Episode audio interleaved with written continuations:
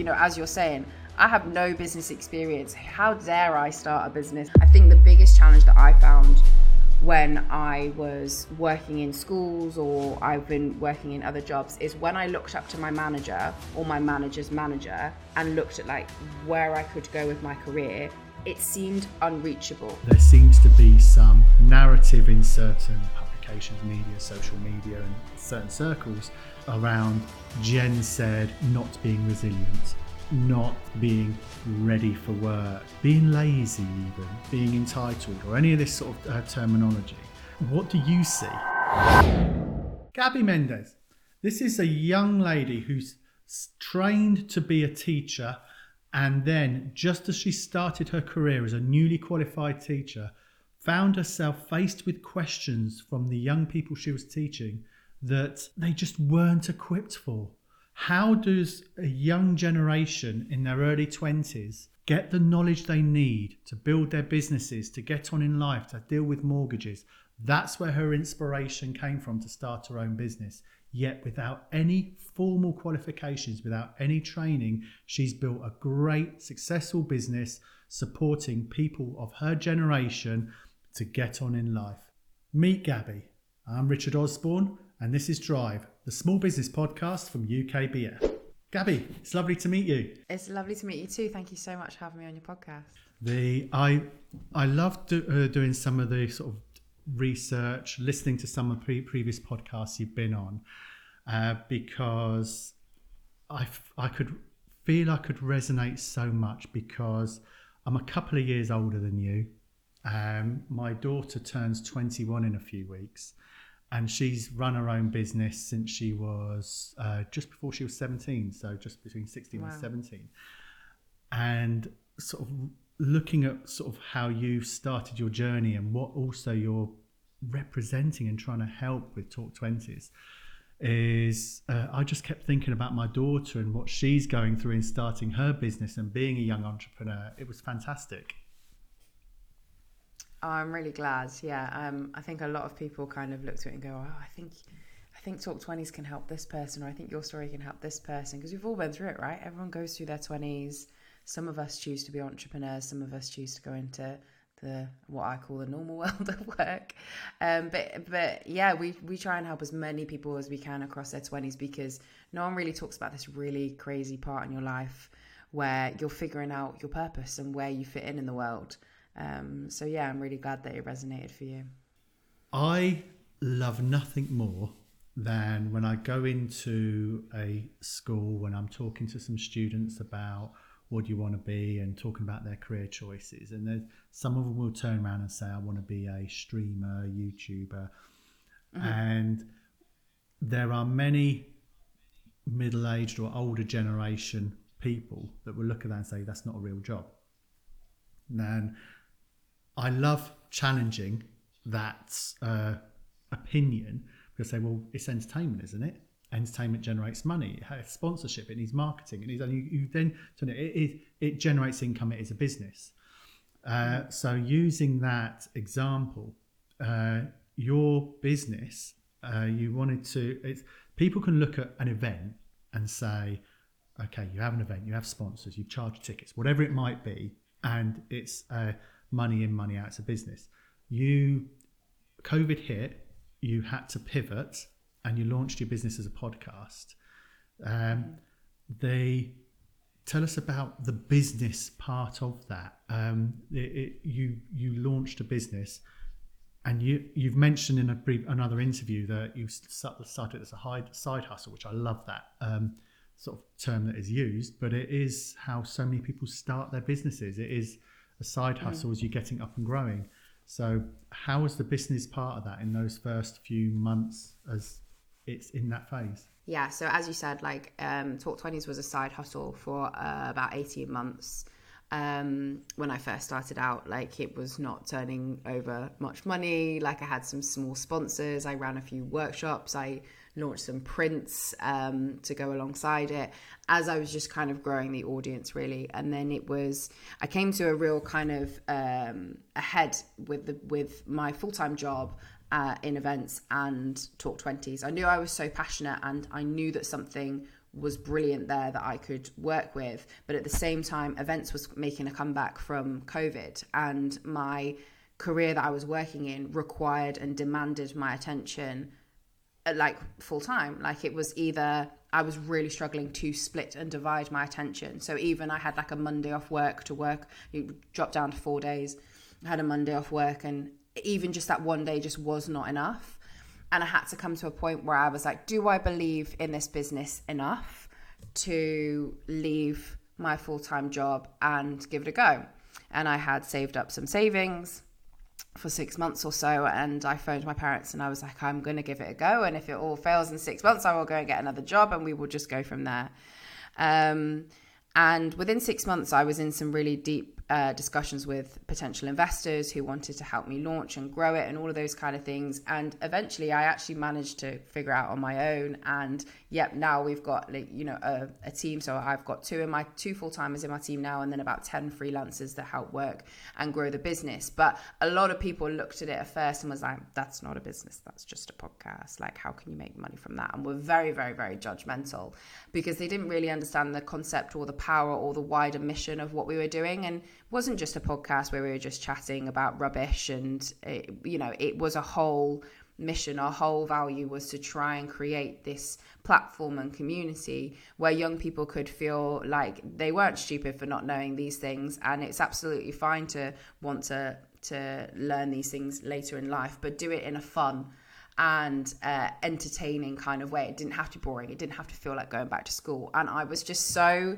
tunnel vision on this mission um, that we've managed to kind of make it a success. So now our headline sponsors are Zopa Bank, um, and so they we work with them through brand partnerships to raise their brand awareness throughout everything that we do, and we work with other brands. I do a lot of speaking events um, and speaking gigs as well um, to grow the brand and the company. One of the best pieces of uh, it's a YouTube video I watched, and I've saved it and referred to it very often was a lecture by somebody called Alan Watts, who basically talks about what if money was no object and find something you're passionate about, uh, throw yourself into that, and you'll naturally do it really well and become really good at it. And uh, the demand for it, that can be your lifestyle. That is your business that you build up. Uh, and as he was talking, and he was uh, talking about the prints and bits that you did, it's um, it's about the branding and the marketing, which uh, just listen to you talk. You spoke about it as just it's just you just do that, you just do that. Um, it's almost like you instinctively know how to build a brand and how to do the marketing to actually push that without having any, you know, going to university and studying a marketing degree. It just came naturally to you.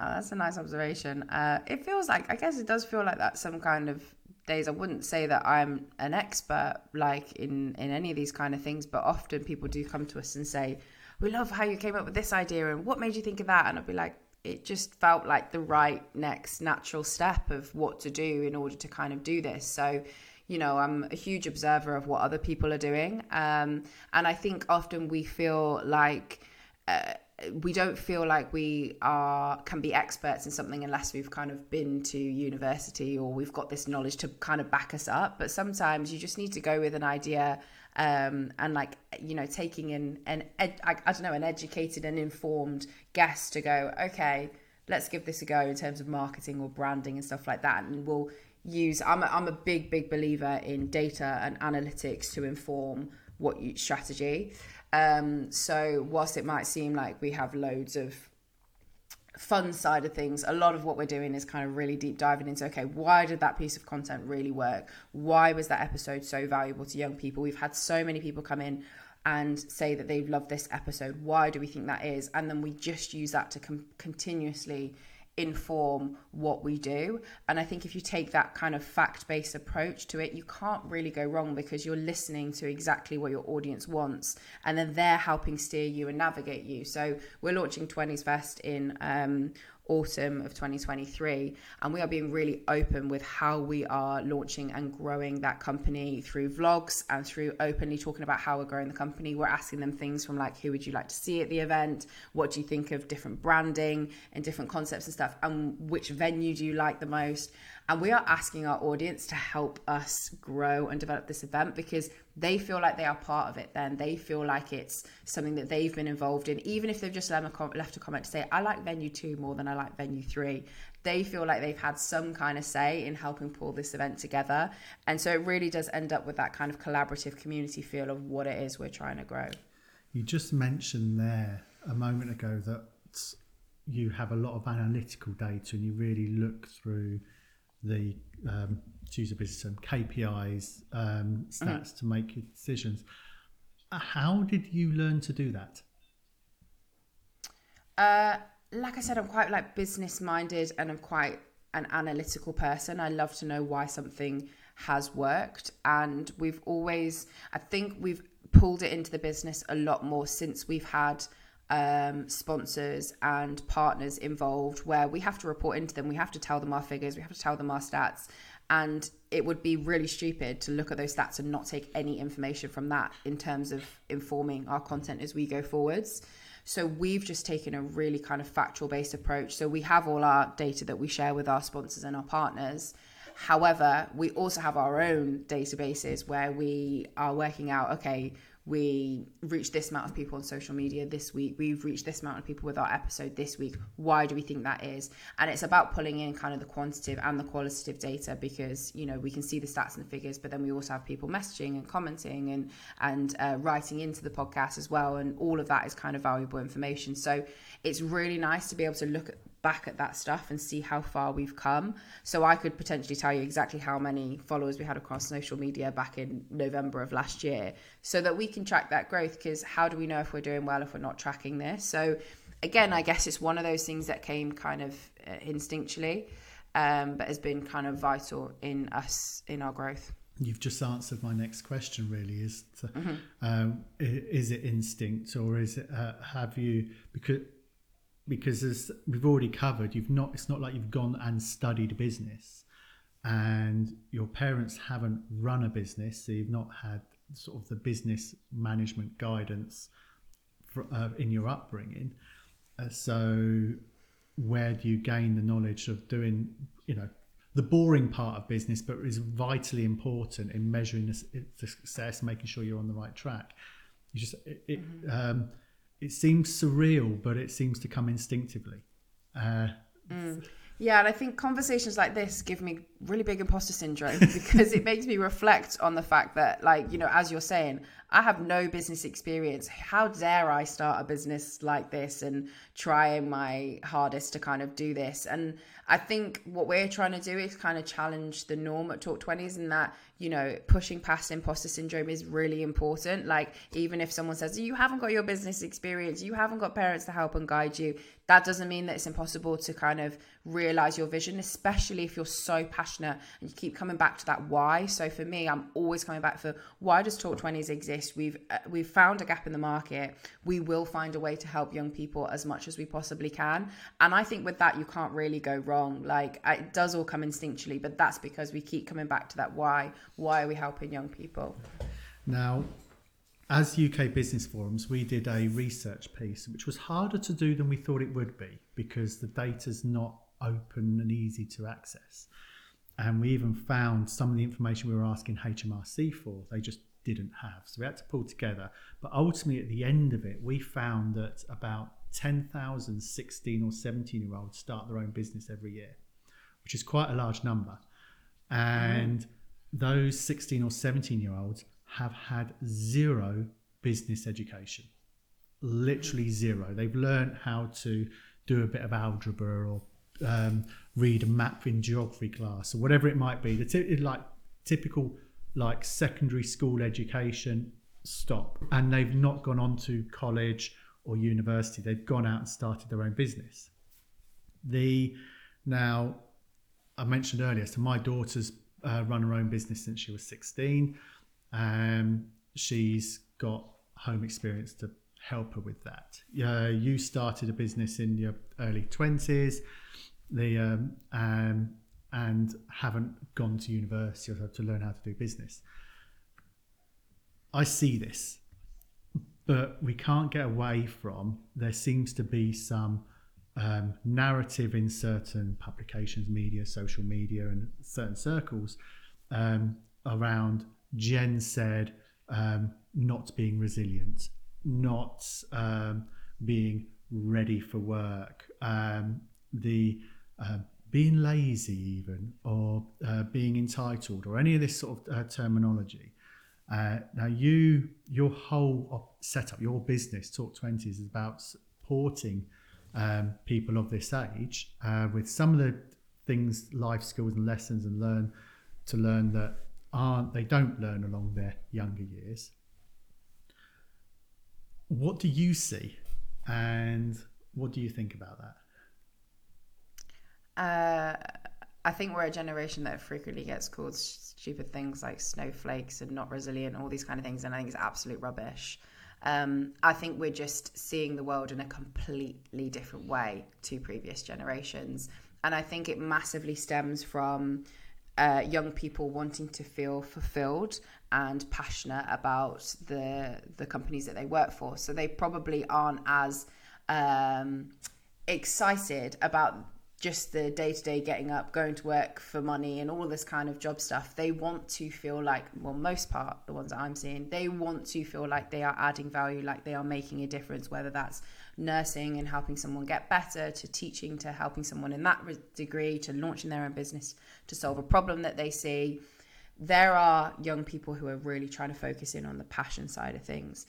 There's no denying that a lot of people will say, well, I've got someone working in my organization and they're Gen Z and they're lazy and they just want to work from home and they will only do things with inside their job description. And I think I think young people are just getting better with boundaries as well. I think that's another thing that we're kind of seeing come come up and through is that, you know, there is this massive talk of like four day working weeks and and kind of how we're helping young people how sorry how we're helping everyone with their workplace well-being. And all those conversations are coming in. How can you not expect a generation to come up who are really expecting a lot from their employer because they expect to give a lot to their employer? So they're there trying to say well look i'm giving you all my time and energy my 35 or 38 40 hours a week. I want to feel like I am either helping or can feel good about this and can move forward with that. And I think there's a lot more young people that are pushing for that at this moment in time. With any generation, you're going to get people who are lazy, who don't care. That's just normal. That's happened for generations and generations. But I don't think we're any different. I just think we're a little bit more passion and fulfillment led, which kind of gets us into this situation where people think that, like, oh, they don't care or they don't do this because it's usually as a result of coming back to like them not feeling either included, involved, supported, or passionate about what it is that they're working for. But what what is it that you see, Richard? The um, I've got I've got two polar sort of thoughts on this. So the first part, um, and then I'll move on to like another question I've got just to sort of play devil's advocate on a statement I've heard you say on another podcast. So the first part is I'm, uh, and it's I've got some Gen Z as I look slightly to my left. So the if you're as an employer, if you're looking for somebody to bring up through your organisation, in my opinion, you're looking for exceptional people, and these people will um, demonstrate that uh, they go that extra mile and then you reward them appropriately. Now, making sure that everybody is um, has all the tools they need to do the job they got. They've got all the right level of training and support around them. Uh, and you're not, uh, you, know, I don't expect people to be contactable at weekends and on holiday or in the evenings. You have your home life. That sort of thing, to me, just is natural. The, but when um, sort of picking up on your comment about I'm giving my all for my 35 hours. Um, and then you said a sort of a, a, moment or two before there about um, a younger generation are becoming more aware of setting the boundaries.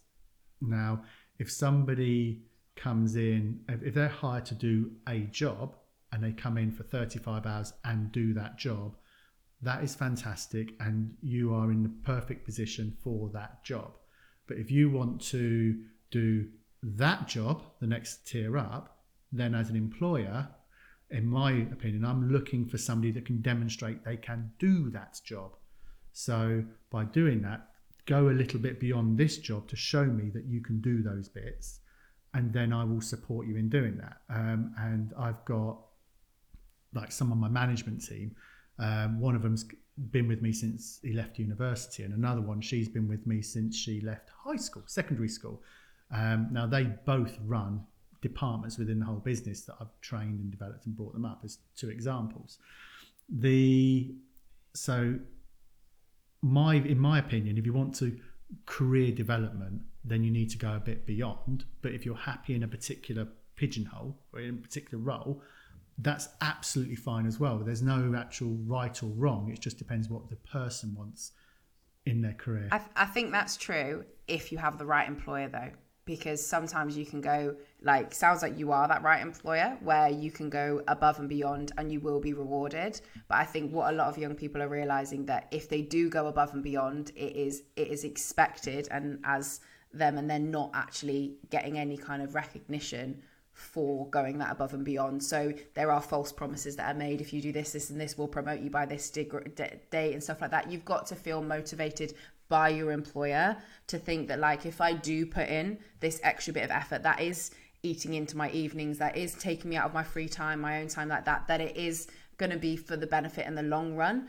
And i think it's just kind of having that real transparency because you can't do it like and just do it. You know i've got friends who have gone above and beyond for years and years and years and end up leaving feeling leaving a job feeling really like jaded because they're like my employer did not acknowledge once that I went above and beyond my job description and I was promoted or I was given this or I was doing that. So in an ideal world I really do think that that is what happens. But in reality quite often there are people who are stepping above and beyond and it just doesn't doesn't come come recognized. So they end up leaving for another company that is going to value them that is going to give them that fulfillment that is going to appreciate them for the extra hours that they are putting in. So i think i, I kind of agree with you and then i kind of think like there is there's also two sides to that as well. Um, whereas if you're going above and beyond because you want to progress and your progression isn't really helped or supported by your employer then you are just gonna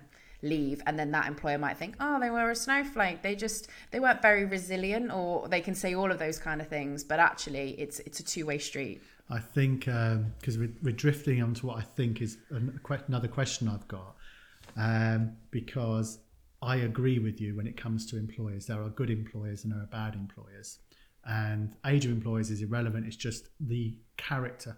I'm a firm believer that the culture of a business reflects the culture of its leadership and if uh, right from the top. So you have to you know the very top leadership has to instill the culture and that will flow down throughout the organization.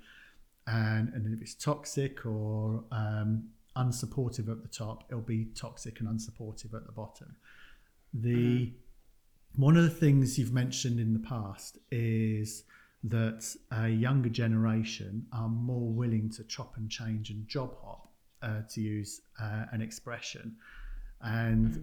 the that might link into what we've just been speaking about. But I wanted to chat about that for a part uh, to mm-hmm. use mm-hmm. to play devil's advocate uh, as a good employer. The if you're going to invest in somebody, that investment comes at, in a time and monetary cost.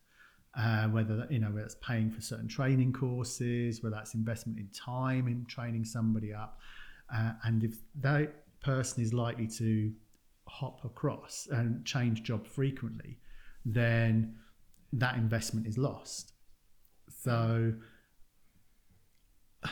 it's like a bartering that's going yeah. on, isn't it? It's like it is, and I completely get what you're saying. You're you're kind of saying, well, an employer is going to hold off from investing in and giving training and offering and promoting that young individual because they're scared that they might leave. And at the same time, that young person is like, well, there's no promises of me kind of if I put in this amount of hours, I'm going to get training opportunities that I'm going to progress and grow. So each one is kind of like fighting against each other to kind of you know, do that. And I think, in my opinion, you have to just have good faith in that person that that, that, that everything you are putting into that person is, is is creating who they are. I'm an employer, so I kind of have that belief. I have, you know, young people that work across my business, and I believe that we should give them as much time and energy and learning as we possibly can. I keep saying to Georgia and my team when she's training up the the team that work in her her social team, her freelancers and stuff like that she's kind of scared to like pass on her skills and her knowledge of what she does in the business. And i said but if you don't do that you're you're never going to be able to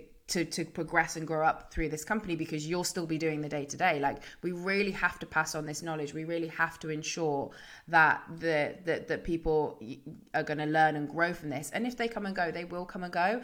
But i think the other thing about it is is that employers should look and, and if you're thinking about it from an employee employer perspective the way i look at it is like if a person is the if an employee is there for you at the right time and they're the right fit that's really great. But there might become a point where they they don't feel like they're a right fit for your company anymore and they're better off somewhere else. And that probably means that if they had stayed at your company they wouldn't be producing or growing in the, in the same kind of way because they don't feel like they're a part of it or it's not there it's not aligned with their values anymore. So i don't think we should villainize job hopping as we're calling it as much as we should because i think it's just a realigning of values and people will come and go and shape your business help shape your business at all different times.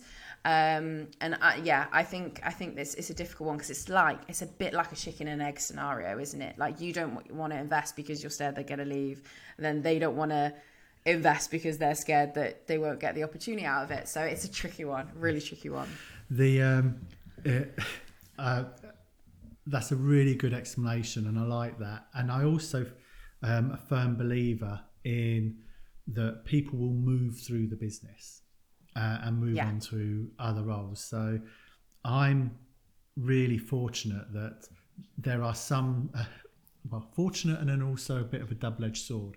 Most people who have worked for me have gone on to start their own businesses and we've ended up wor- working with these organizations you know their own mm. businesses that we've ended up outsourcing work to them or working with them or supporting their business growing uh, so a bit of a double-edged sword but it is um, i have a really good relationship with everybody who over the last years has worked with me and moved on um, apart from two i have had to sack a couple of people but very rare very rare mm-hmm. the mm-hmm. Uh, You've mentioned you've got a couple of staff now. So you, uh, on your shoulders, you have two people's livelihoods that you're responsible for.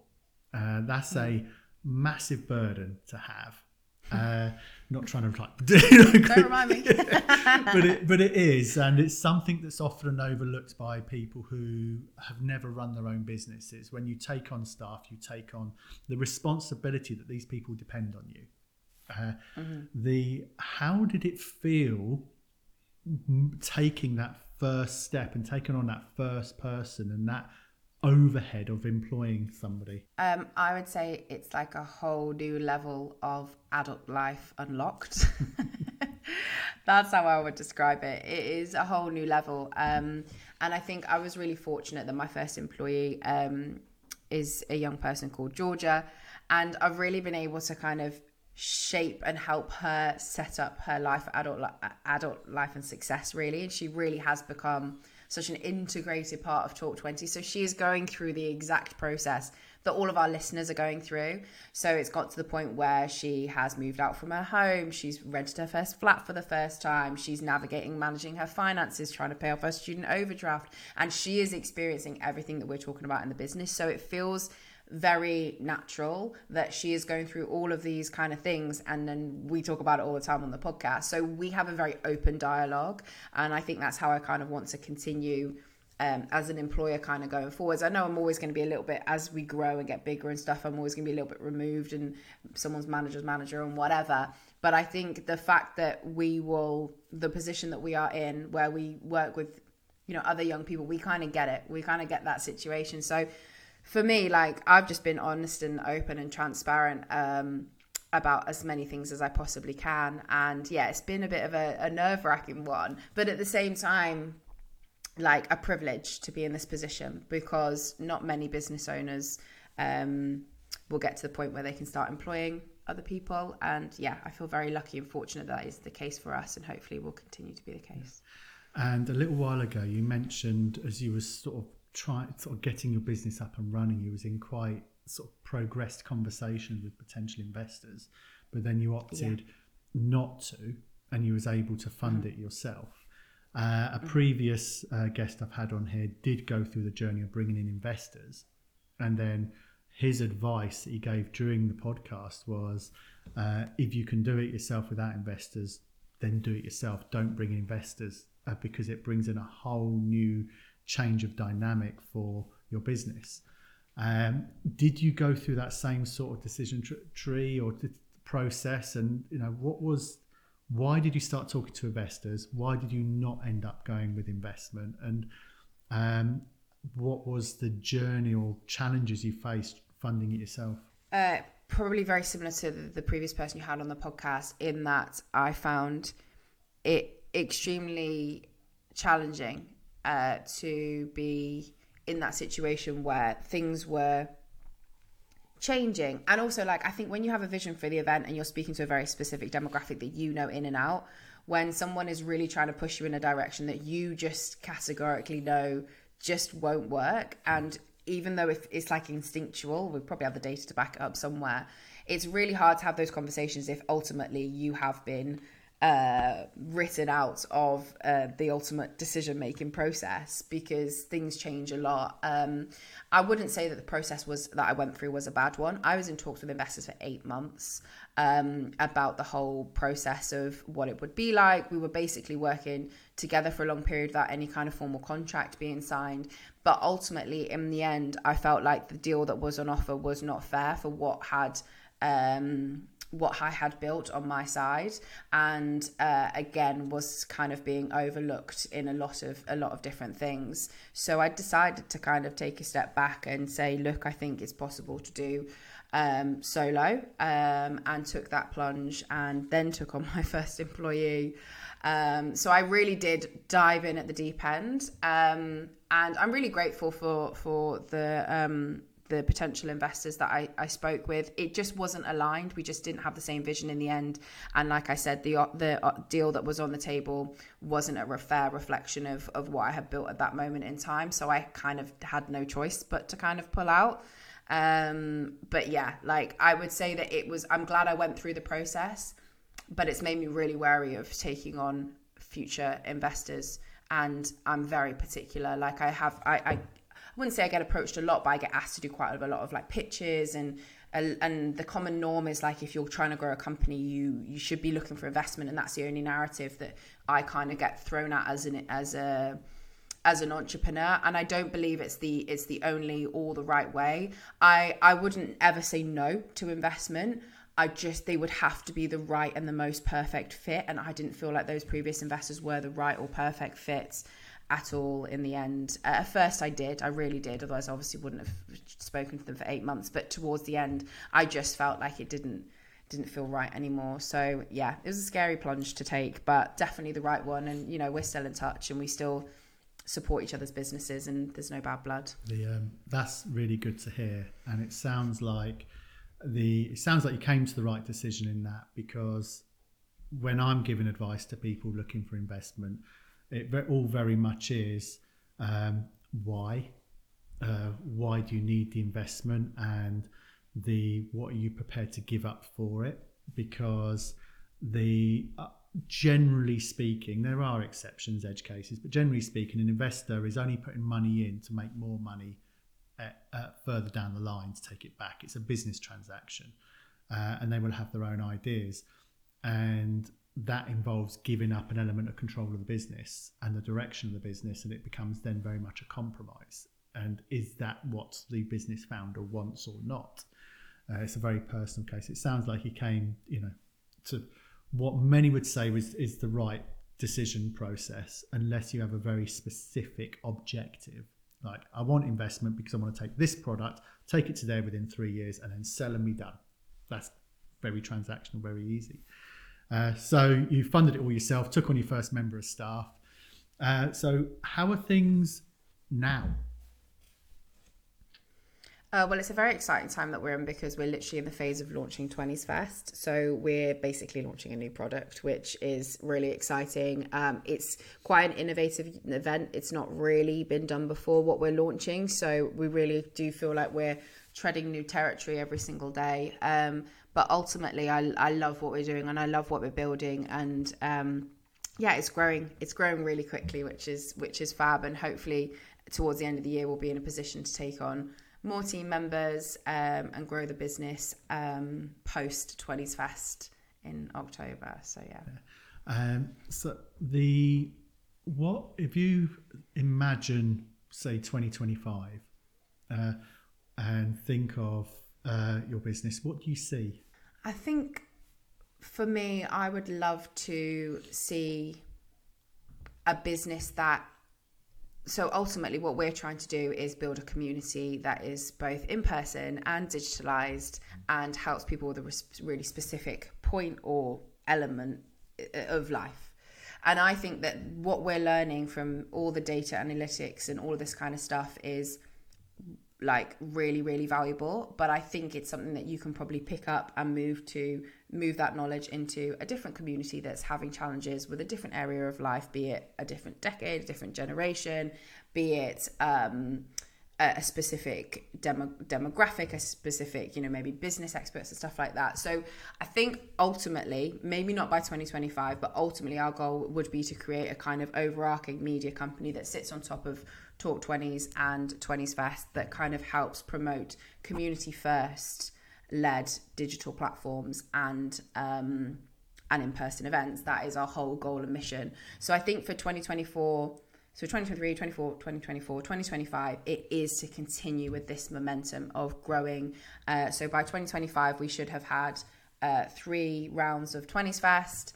Um, we should have grown the podcast exponentially. And I think we'll hopefully be in a pla- place to help launch more communities with the knowledge that we've built from what we've done this time round. We are ever changing with the social media platforms that we're growing um, and, and developing and adapting our content to fit in with the current trends that are going on. So I believe that that kind of knowledge is adaptable for not just what we're building with Talk 20s, although it's super like valuable in our mission.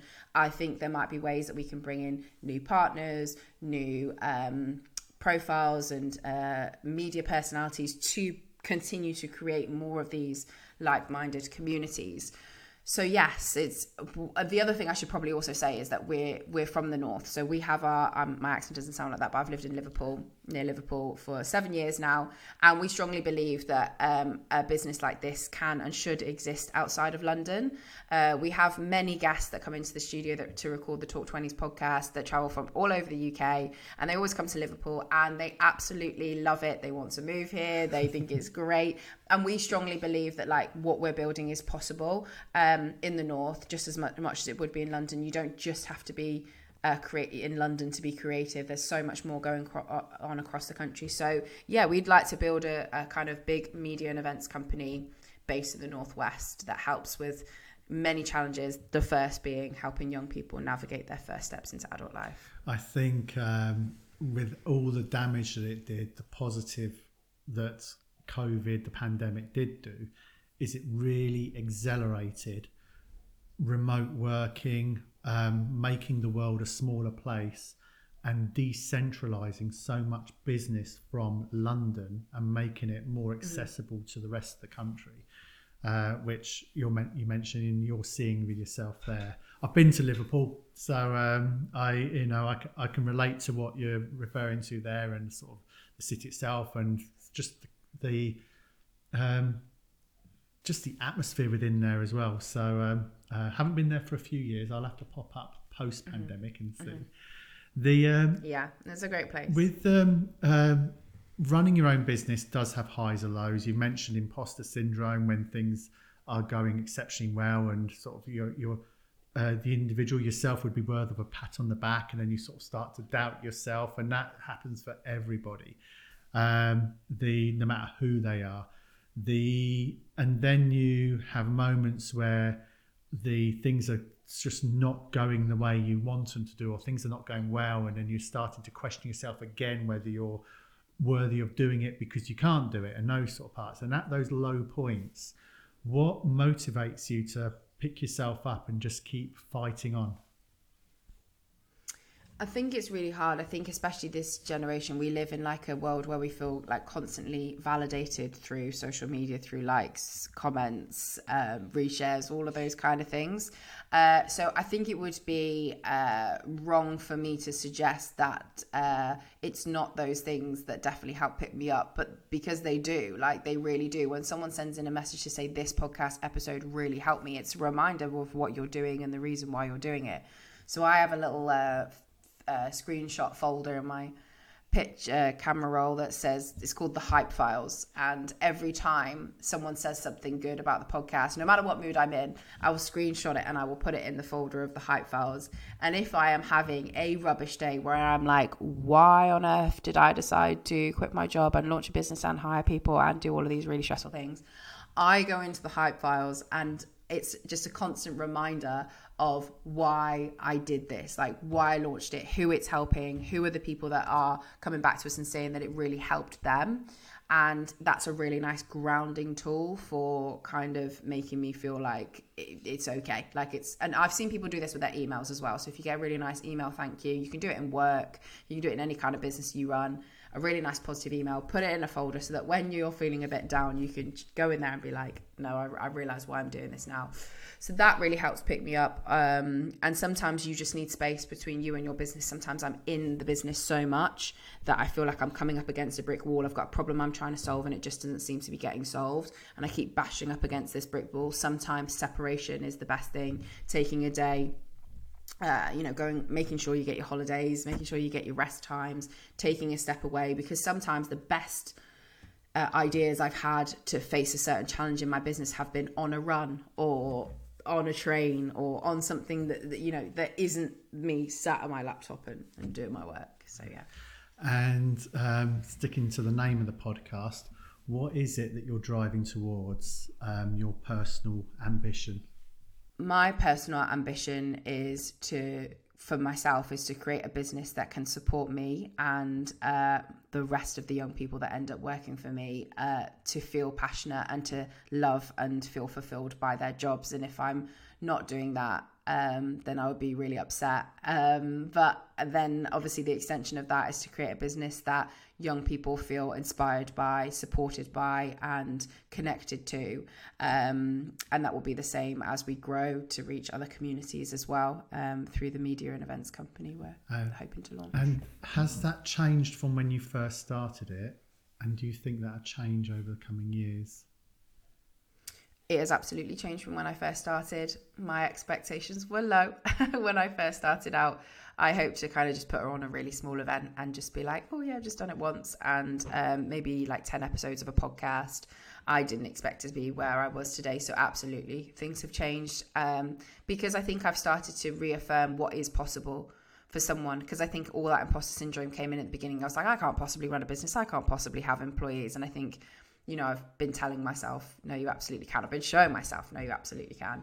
Um, and I think, yeah, the future will look very different as we start to bring in new, you know, different, um, you know, directors to the business um, and, and, and people within the company. They will help shape it and move it forwards in the direction that it needs to go. We are also a business that pivots with the times. So when COVID came, we pivoted. When uh, things have changed in in with different social media platforms, TikTok, you know, taking the world by storm, we pivoted. So I couldn't possibly tell you what the future of this business looks like because uh, in some kind of ways because we will pivot to move with the times and what is on trend and what works for young people at that moment in time and the best ways of communicating with them at that moment in time so yeah ultimately yes it will change okay, thank 100%. you and um, what was uh, looking back over the last few years for yourself what would be the biggest piece of advice you'll give to a younger generation person thinking of starting their own business?